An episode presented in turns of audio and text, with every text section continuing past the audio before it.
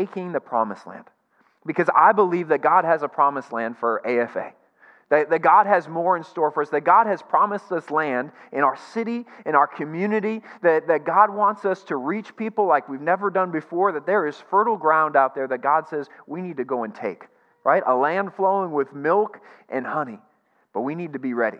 And this series is all looking back at the Israelites as they journeyed to the promised land. It took them 40 years to finally get in there because they had to get their hearts right. They had to get their hearts right. They had to have the right attitude to go in and take ground in the promised land. And so I believe that as we look at this and as we kind of look back and see where we've been, that God will help get our hearts right and prepare us for what He has next. Prepare us for the vision that lies ahead. Again, as we launch this in just a couple weeks, God is preparing us so that we can go and we can take ground in our community. So if you got your Bibles, why don't you open them up to Numbers chapter 13. Numbers chapter 13, we are going to continue looking at the path of the Israelites and the different things that they did. So after 2 years of going out in the wilderness, you know, they've been through the Red Sea, they've been to Mount Sinai, God's given them the Ten Commandments, He's given them all the commandments for right living. He's given them the tabernacle, you know, all these different things out there. After 2 years, they finally reached the destination they were trying to get to all along, the Promised Land. And so what they did, God told Moses, hey, I want you to pick one person from each of the 12 tribes, and I want you to send them in just as spies to spy out the land, to go through and look, see what it's like, see what the people are like, see what the cities are like, see if they're strong, see if they're weak. Check out the ground. Is it fertile or is it hard? Check out the fruit of the land. What's it look like? So they said, go in and spy it out. Now, in today's technology, if you were going to go travel somewhere, you just pull out your phone and, you know, Google the city you're going to and see all the places to eat and all that stuff. They didn't have that back then, right? So they sent spies in to see how everything was going. And it took them 40 days to go and explore and see everything that Canaan, that this land that we now know as Israel, was about. It said that they came back and they picked a cluster, just one cluster of grapes from the land. And it was so large they had to hang it on a pole and two people had to carry it. So it was a fruitful land. So they came back 40 days later and they gave the report. So in verse 27, this is the report the spies gave. Verse 27 says, they gave Moses this account. We went into the land to which you sent us, and it does flow with milk and honey. Here is its fruit. But the people who live there are powerful, and the cities are fortified and very large. We even saw descendants of Anak there. So that was the spy's report. But one spy, verse 30, his name was Caleb. It says, then Caleb silenced the people before Moses and said, we should go up and take possession of the land, for we can certainly do it. Forget about the people of Anak, who are giants. Forget about forget about the fortified cities. We can do this. Verse 31, it says, but the men who had gone with him said, we can't attack those people. They're stronger than we are. And they spread among the Israelites a bad report about the land that they had explored. They said, the land we explored devours those living in it. All the people we saw there are of great size. We saw the Nephilim there. The descendants of Anak come from the Nephilim. We seemed like grasshoppers in our own eyes, and we looked the same to them. So the Israelites, these spies, actually we find out later it was 10 of the spies, 10 out of 12 of them, spread this bad report and said, all right, we spied out the land that God told us to go take, and we want to let you know we can't do it. We can't do it. We're too small. We look like grasshoppers compared to them. There's no chance. There's no chance. And they began to say, they began to weep, they began to cry. All of the Israelites are like, oh no, God, why did we've been on this journey for 2 years? Why did you bring us? Oh God, couldn't we go back to Egypt? Couldn't we go back? Only if we had just died in Egypt, if only we could go back to Egypt. You remember how that worked out for them last time. Not so good. But here they are 2 years later. They still haven't learned that lesson. They're still saying, remember when? Oh, remember when we didn't live among giants? Remember when we... And they went back. And that's what they said. And so in Numbers 14, flip over a chapter. We're going to see Joshua and Caleb, the two spies who didn't say that, their response. Verse 6 says this, Joshua, son of Nun, and Caleb, son of Jephunneh, who were among those who had explored the land, tore their clothes and said to the entire Israelite assembly, the land we passed through and explored is exceedingly good. If the Lord is pleased with us, he will lead us into that land, a land flowing with milk and honey, and will give it to us. Only do not rebel against the Lord, and do not be afraid of the people of the land, because we will devour them. Their protection is gone, but the Lord is with us. Do not be afraid of them. So Joshua and Caleb, they take some time, they pray, they tear their clothes. It's just a sign of humility, a sign of brokenness. And they say, guys, we're missing the point. We're missing the point. We've journeyed all this way just to give up. No, we need to go through because our God is with us. There may be giants over there, but we've got God on our side. Don't give up. Let's keep moving forward. You know, and they give this rah-rah speech and they say, come on, let's do this. And so you know what the Israelites do? They don't listen. You'd think they'd get behind him and like, yeah, we could do it. No, it said and says they take up stones and they want to go stone Joshua and Caleb. They want to kill him. They want to kill Joshua and Caleb for giving them this message. And because of this, because of their lack of faith, because they want to go back to Egypt, it said that God got angry with them. How many of you know you don't want God to be angry at you? Right? That's not a good place to be in. And it said he wanted to go send a plague and just wipe them off the face of the map. Off the face of the planet. You can't, no longer. And Moses came in at this point, he intervened, he says, God, please don't do that. Right? Then you wouldn't have anybody. You wouldn't have your people. Like, give us another shot, God. So God said, okay, I won't wipe them out like they deserve. But in verse 21, it says, nevertheless, as surely as I live and as surely as the glory of the Lord fills the whole earth, not one of those who saw my glory and the signs I performed in Egypt and in the wilderness, but who disobeyed me and tested me 10 times, not one of them will ever see the land I promised on oath to their ancestors. That's a scary promise. No one who has treated me with contempt will ever see it. Verse 24, but because my servant Caleb has a different spirit and follows me wholeheartedly, I will bring him into the land he went to, and his descendants will inherit it. Lord, I thank you for your word today. God, may we heed the warning that you give us in this passage. God, may we understand that even when problems are big, but you tell us to go, may we go. May we go full throttle. God, may we go wholeheartedly just as Caleb and Joshua did. May we not be afraid of the giants. Oh, God, may you speak to us today. In Jesus' name, amen. Amen. Look at verse 24 one more time there. It says, but because my servant Caleb has a different spirit, and he follows me wholeheartedly, I will bring him into the land he went to, and his descendants will inherit it. Church, we need a different spirit if we want to take the promised land. Just like Caleb. Caleb had a different spirit, and that's what got him into the promised land. All the other Israelites who were 20 and above, they didn't make it in. But Caleb and Joshua made it in because they had a different spirit about them. A different spirit. You know, you hear the definition. Anybody heard the definition of insanity before? It's doing the same thing over and over again and thinking that the results are going to change. Right? But sometimes, maybe we've got a little bit of insanity as a church. We do the same thing over and over and over again, and we hope that we can reach more people. We hope we can do some things. But I believe that if we want to do the vision, chase after the vision that God has for us, that we're going to have to do something different. We're going to have a different spirit about us if we want to go into the promised land. See, Caleb and Joshua, they were tired of doing the same thing. They were tired. I mean, this whole trip so far, we've already seen, this is the third time the Israelites are saying, could we just go back? Could we just go back? Could we just go back to captivity? Could we just go back to slavery where we had food? Could we just go back? And he's saying, guys, that's not working. We've been stuck in Egypt for over 400 years now. It is time to press on. It's time to do something different. And they said, we can take the promised land. I promise you, we can take the promised land. But if we never go in, if we never try, we're never going to get different results. We're just going to keep being slaves in Egypt all of our lives, and our kids' lives, and our grandkids' lives, and generation after generation, we're just going to continue to be slaves unless we go forward, unless we have a different spirit.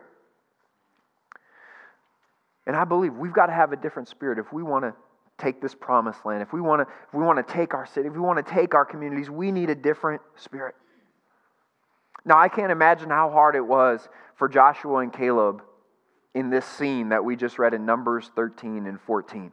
That had to be really difficult for them to get up. And first off, they disagreed with the 10 other people in their spy group, right? They come in and say, hey, don't listen to those other 10 people that we just spent the last 40 days with. Listen to us, right? And then all of Israel rejects them and says, no, we're not going to follow you. So then they go back and they pray, and at this point they could have given in to the pressure. They could have sat there and said, "All right, well, we're outnumbered, thousands to just two of us. Maybe we should give up.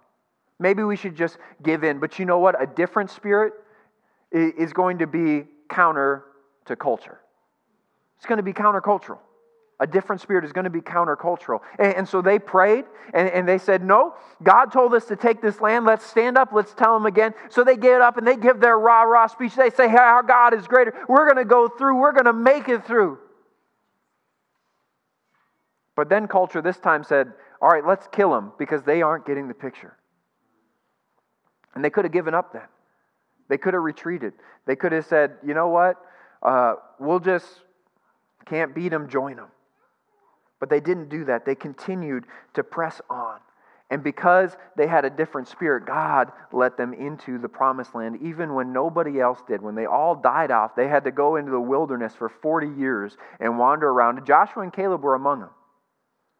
But they lived, and God allowed them to lead. Here you've got, a couple 80-year-old guys leading at the most 40-year-old people into the promised land in Joshua and Caleb. But they had to be countercultural to do that. And I believe that if we want to take our city for Jesus, right, we need a different spirit. We need to be countercultural. We can't just give in and just do what everybody else sees, because our world isn't going in the right direction, so we shouldn't follow them, right? We should go a different direction. We need to follow God.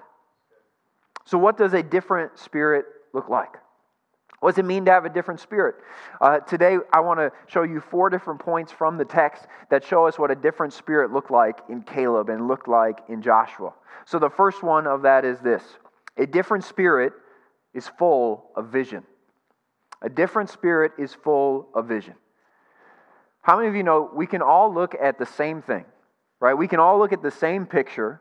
We can look at the same issues, but we can all see it different ways. Right? For example, maybe you've seen this floating around on social media.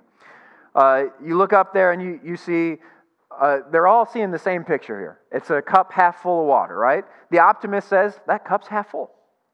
It's a half full. The pessimist says, that cup's half empty. Keep going, the realist just says, it's just a glass of water. That's all it is. The physicists, they look at that and they say, well, the top half is full of gas and the bottom half is full of liquid. The surrealist likes to get creative. They see something totally different. The relativist says it is both half full and half empty. Both are true at the same time. The utopist says that they live in a different world, so they see things upside down, I guess. The skepticist says, unless I touch it and unless I taste it, how do I know it's actually water? It could be something else in there. And the artist, they don't care. They just stick their paintbrush in it. Right? So we all see things differently.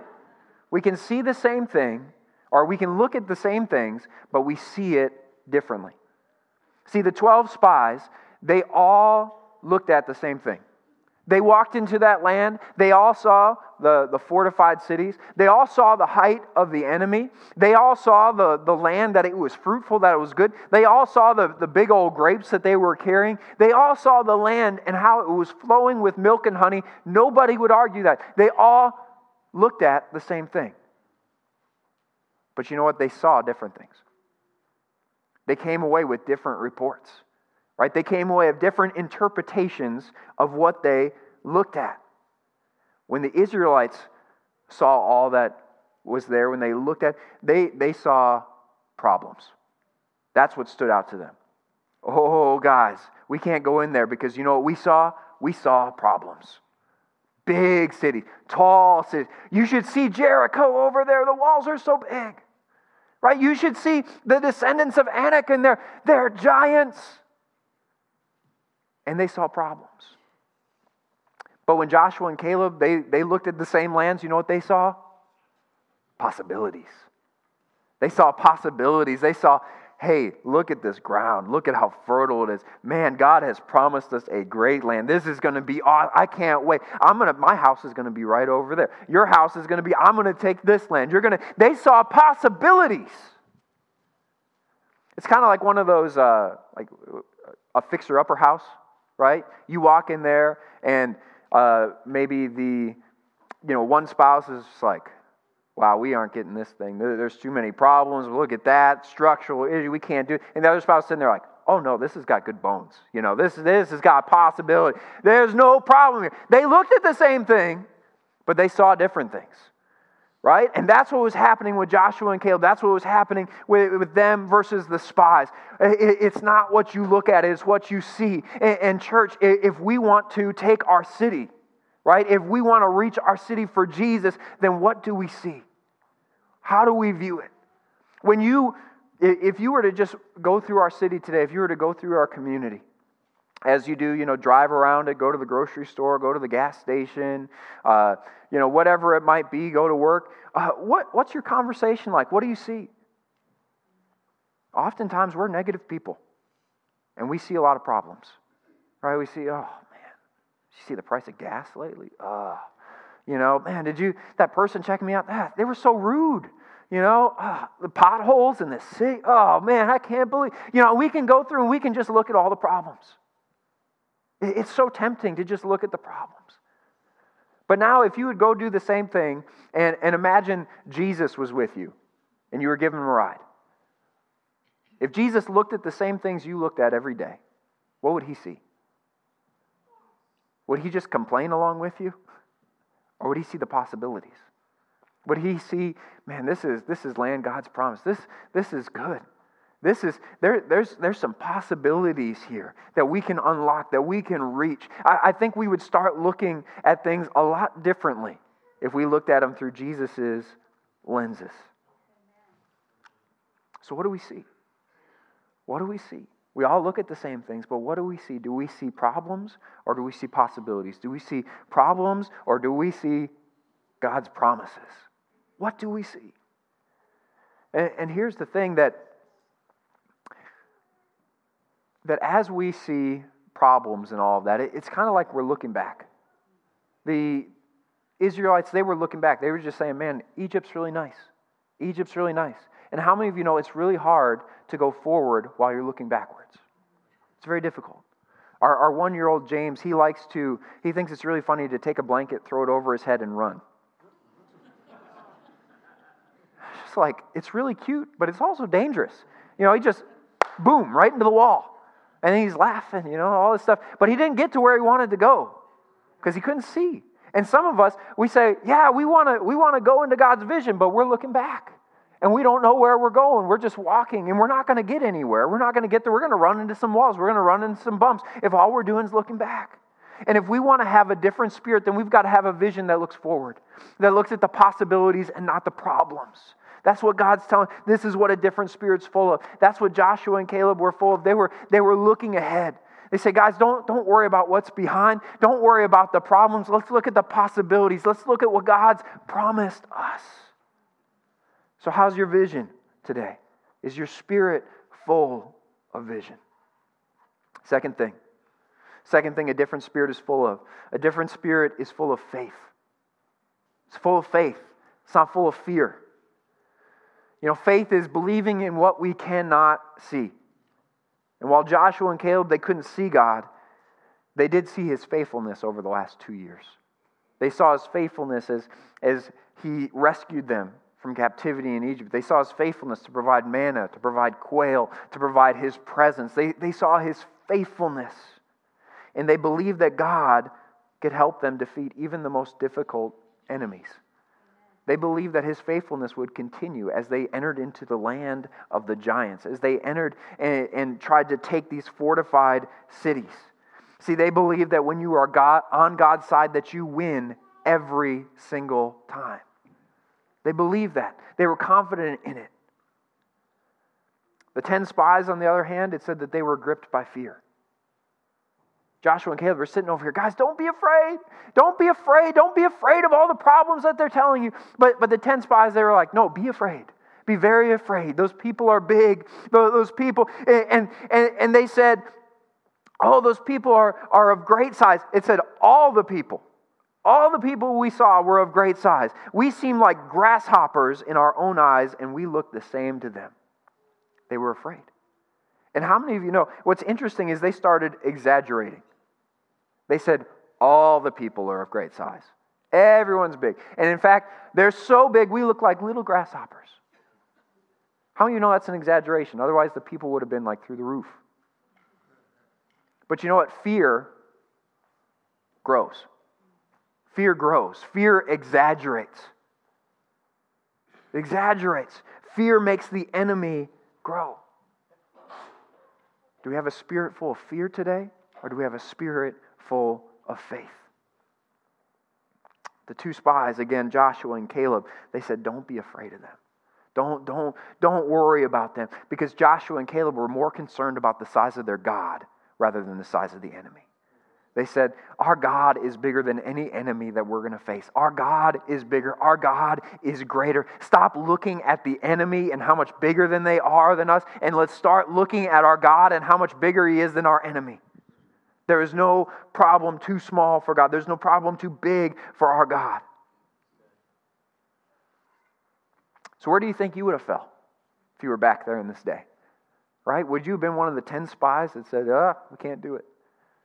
Or you've been one of the two spies that says, no, let's do this. Let's have faith. Let's believe. Let's believe. You know, I'd like to put myself in the Joshua and Caleb camp.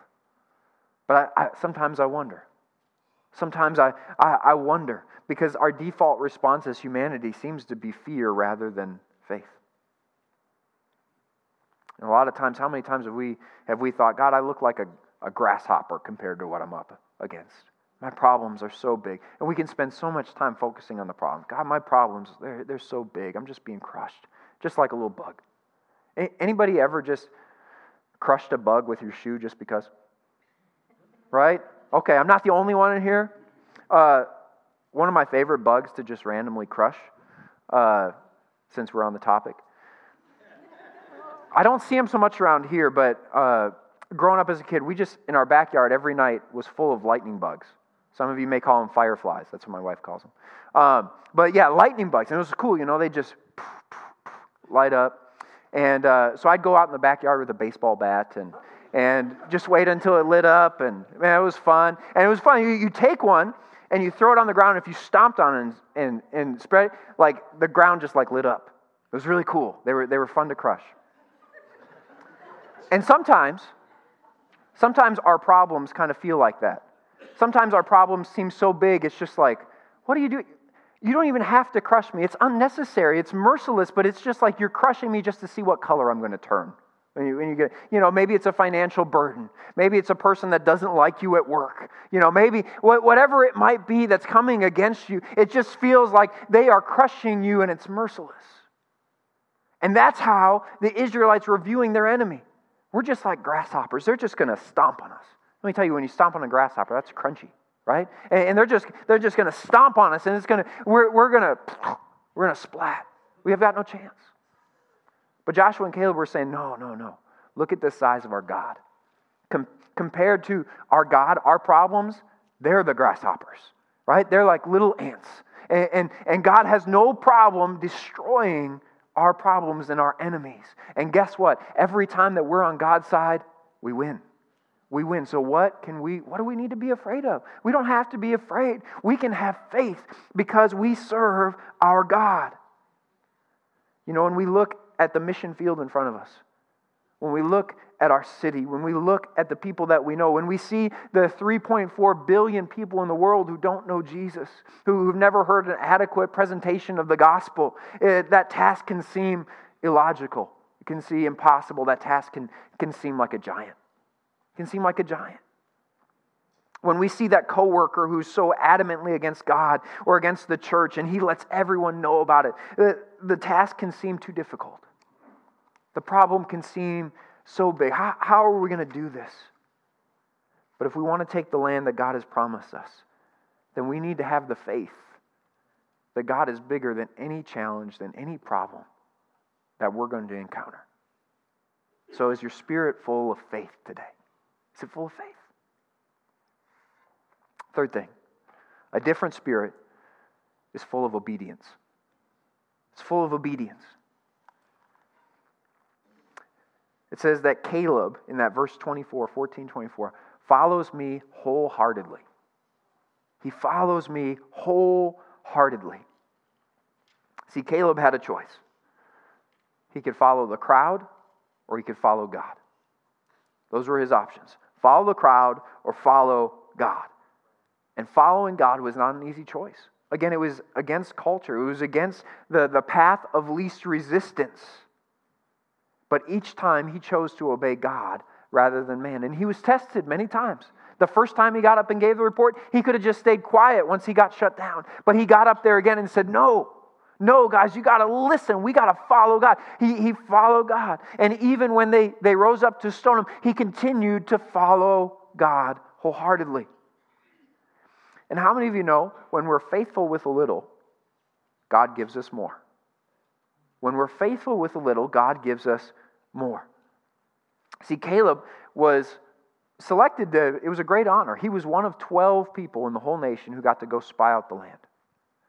And because he was faithful with that, in God's eyes, God gave him more. He said that you're going to be one of two people that goes into the promised land. You're going to be one of two people that takes the land. You're going to be a leader. I'm going to give you more. And I love, if you continue reading on in Caleb's story, we find him again after the 40 years of wandering in the wilderness, going back into the promised land, getting it right this time, and they go in, they start conquering places. There's a time in there in Joshua chapter 14, definitely read it if you get the chance. Caleb's now an 85-year-old guy. And They're going into one of the regions that's where, of all of the people in that land, that's where the giants lived. That's where the sons of Anak lived. And that was the hill country. And he looks at Joshua, who was the leader of Israel at that time, and he says, Joshua, 85-year-old Caleb says this, I want that land. I want the hardest land. Like, let me do it. I still feel as young today as I did 45 years ago. And my God is still just as big back then, or today, as he was back then. And he says, I'm going to go in, I'm going to take the most difficult land with the biggest people and the biggest problems. 85-year-old Caleb did that. Remember, Caleb had a different spirit. And it was a spirit that was full of obedience. He says, I'm going to finish the job that I started 45 years ago. And he goes in there, and he has success. And God gives him the land, and he takes down the giants. That was Caleb. Caleb followed God wholeheartedly. Church, if we want to take the promised land, then we need to have a spirit of obedience. If God tells us to fight a battle at age 85, then we go. We do it. If God tells us to go after the toughest battle with the biggest problems and the biggest giants in there, and we don't know what to do and we don't know where to start, we go. We do it. We do it because God asked us to, and we need to be faithful. One of the stories that we didn't get to tell yet, and there's so many stories, but one of the stories, I want to take you back to Aberdeen Gospel Tabernacle in the 1940s. The church had outgrown the basement church, and they were looking ahead to building the J Street church, right? But so many things got in their way. Funds were held up by the war. They had lawsuits coming against them, zoning ordinances, all these different things that were, again, the week after they broke ground on it, their lead pastor and associate pastor died in a plane crash. But in all these struggles, all of a sudden the church found a hard time securing a loan for the building. They couldn't find the finances to pull it off. You know, it was held up by so long. Didn't have enough funds to get a loan. So they didn't know what to do. They didn't know where to turn. They didn't know, how are we going to get through? You know, God, how are you going to beat these giants? Now, I don't know exactly what it was like at that time, but I would think that their problems had to feel pretty crushing. They maybe felt like grasshoppers in the face of it all. But again, to get into the promised land, you need people who are full of a different spirit. And I'm sure that there were many people who had different spirits, but one story that I heard in this past week was about this guy. Pull it up here. This was one of those pictures we showed. His name, Marvin Ham. Some of you may recognize that one because we've got some family members here today. But like Caleb, Marvin had a different spirit. It was a spirit of obedience, a spirit of faith, one that was countercultural. And when he saw the financial need, he decided to do something different. He was willing. He put up his family farm as collateral so the church could pull out a loan to build the J Street church. Can you imagine that? Risking your family farm, your whole livelihood, because you said, you know what? God, I believe. I believe that you've got more in store for us. I believe that a promised land's ahead, and I'm willing to risk it all. That's a spirit of faith. That's a spirit of obedience. That's a different spirit. See, it took a different spirit to enter the promised land. And I believe that God is looking at this generation, and He's looking for somebody who's got a different spirit. He's looking for a church who has a different spirit. He's looking for more Joshuas and Calebs and Marvin Hams of our world. Who is going to rise up? Who's going to say, yeah, I got that spirit. I got a spirit of faith. I got a spirit of obedience. I've got a spirit full of vision. So is that you today? Is your spirit full of obedience? Fourth thing, last thing, a different spirit is full of good report. It's full of good report. See, Caleb came back and he gave a good report. He said, the land is fruitful. It's fruitful. But the other spies, they came back and they gave a bad report. They said, the land is difficult. The land's full of problems. How many of you know you got to be careful who you listen to? There's so many people who want to tell you the report out there today, right? There's so many people who want to tell you how it is, but we've got to be careful who we listen to. We need to surround ourselves with more glass half full people than glass half empty people, right? Anybody know any Debbie Downers out there, right? Anybody know any of those naysayers out there? Who are you surrounding yourself with? Because, you know, we're kind of going to go with the crowds. We're going to listen to the people around us. So who is in your inner circle? Are there people who are encouraging you, who are building you up, who said, man, God's promises are out there, there's possibilities? Or people who are around you saying, oh, look at all these problems. Look at all these issues. We can never do that. We can never do that. We can never do that. Who are you allowing to speak into your life?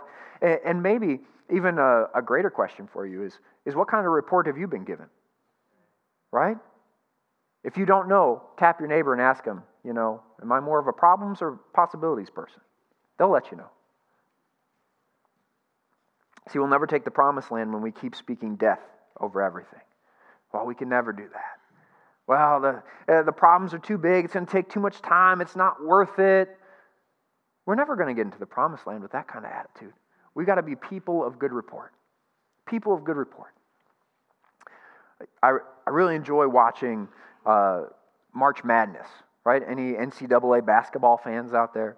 And it's fun because you start with these 64 teams, and you've got some really, really good teams, and then you've got those teams that just like, who are you? Why are you here? How did you get in? And inevitably, one of those teams has this Cinderella story, and they make it almost all the way to the end. They never win it all, but I mean, they get real close, and everybody's really proud of them. Right? And so it's a lot of fun watching these teams come from behind, and they should have never been there, but then they take down the number one seed or something like that, and it's really, really great, and it's a lot of fun. But my thinking is, what would the halftime speeches look like in those rooms? Because the teams that get all the way to the end, the halftime speeches aren't like, all right, guys, we're clearly outnumbered, we have no shot, we have no chance, they're bigger than us, they're faster than us. They're more athletic than us. We should go home, but we have to play. So, you know, have fun out there. That would be the worst halftime speech ever. you know, rah, rah. No, I'm sure that they're sitting there saying, guys, they're bigger than us, they're stronger than us, but guess what? We got a chance, right? We can do this. If we work together, here's a weakness we can exploit. We can get in there, and they're full of good report. They're not sitting there down there like, oh, we can't do it. Let's give up. Let's go. No, they're saying, guys, we got this. If we just believe, if we just have faith, right, we can push together. And maybe they beat us 9 times out of 10, but maybe this is our 1 time out of 10, right? And they get down there and they say, hey, let's have a good report. And if we want to take the promised land, we got to be people of good report. We may look like underdogs to the world, but in God's eyes, we're always victorious because we're on His side. We've got to believe that we can achieve the impossible.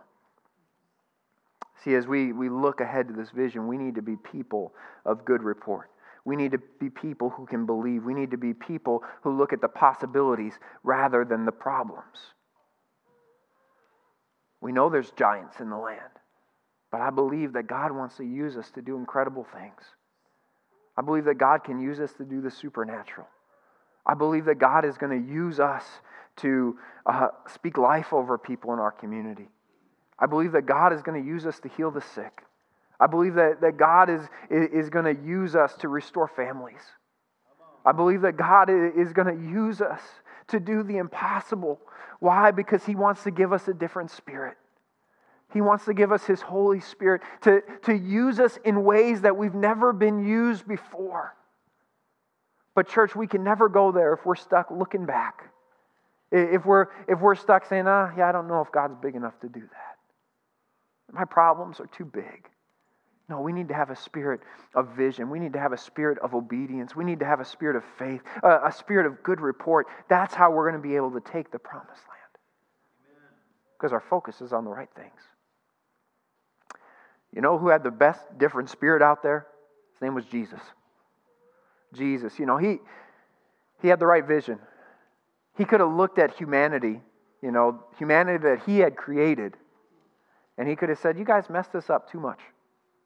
You know, you brought sin into the world, you destroyed my creation. He could have said, forget you. But He didn't look at all the problems. Instead, He looked at the possibilities. He said, yeah, but what if? What if we gave Him a second chance? What if all these things? So Jesus came to this world that He created, and He humbled Himself. Right? He lived a perfect life. I mean, talk about obedience. Jesus had a difference. He was full of obedience. He obeyed God wholeheartedly. In fact, he never disobeyed God, ever. We've all disobeyed God, but He never did. He lived a perfect life. Right? He was full of faith. He believed in humanity, even when He maybe shouldn't have, because we wronged Him so much. But again, He lived that perfect life, and He was obedient to God, even to the point of death, that He gave up His life. He gave up His life so that He could give us the greatest news and the greatest report ever. See, Jesus died, but 3 days later He rose again, and He defeated all the giants. He defeated sin. He defeated death. He defeated the grave so that we could have a second chance at life, so He could give us a new spirit. And in fact, days after He rose from the dead, it said that he breathed His Holy Spirit on His disciples. And when He left, he promised them the Holy Spirit. Church, I believe that God wants to give us His Spirit today. His Holy Spirit, His perfect Spirit, a Spirit that's full of vision, a Spirit that's full of faith, a Spirit that's full of obedience, a Spirit that's full of good report. That's what God wants to give us today. So if you've never experienced salvation, if you've never experienced Jesus today can be your day. All you have to do is say, Jesus, I believe you died and rose again. I'll make you the Lord of my life. Would you forgive me? I believe that God wants to do that. I believe He wants to fill you with His Spirit. We need to be people of vision. We need to be people of faith. And what's amazing about that is people with a different spirit, people who follow God wholeheartedly, they get to enter the promised land. And I don't know about you, but I want to enter the promised land. I want to enter the promised land. We've got a promised land here. We've got ground that I believe God wants us to take, but the ultimate promised land is heaven. And I want to enter that, but we've got to have a different spirit if we want to get into heaven. We've got to have Jesus' Spirit. The only way to heaven is through Jesus. And so we need to do that today. So I'm just believing that God has great things in store for us. So would you stand with me today? I just want to pray with you. And I believe that God wants to fill us with His Spirit today. So I challenge you this week just to take some time to reflect on this message. To ask yourself, what kind of spirit is inside of me? God, what do you want to do inside of me? Take some time today just to pray and to say, God, where do you need me to go? Where do you need me to grow in my walk with you? So let me pray for you today. Jesus, I thank you for your word. Lord, I thank you for what you're doing in our church, what you're going to be doing in this community. And Lord, I pray today that you would give us a different spirit. A spirit like Joshua, a spirit like Caleb, a spirit like you, Jesus. Give us your Spirit. Give us your Holy Spirit. One that's willing to be countercultural. God, one that's willing to obey you rather than to obey man. God, one that's willing to have faith to see the possibilities and the promises rather than the problems. God, give us vision to see things the way you see things. And God, may we encourage one another. God, may we encourage one another. Oh, may we not just bring people down and tell them all the bad things that are out there, but God, may we see those possibilities and spread the good news. Spread the good news of Jesus. Lord, thank you so much for what you're doing in our church. God, give us a new spirit today. In Jesus' name, amen.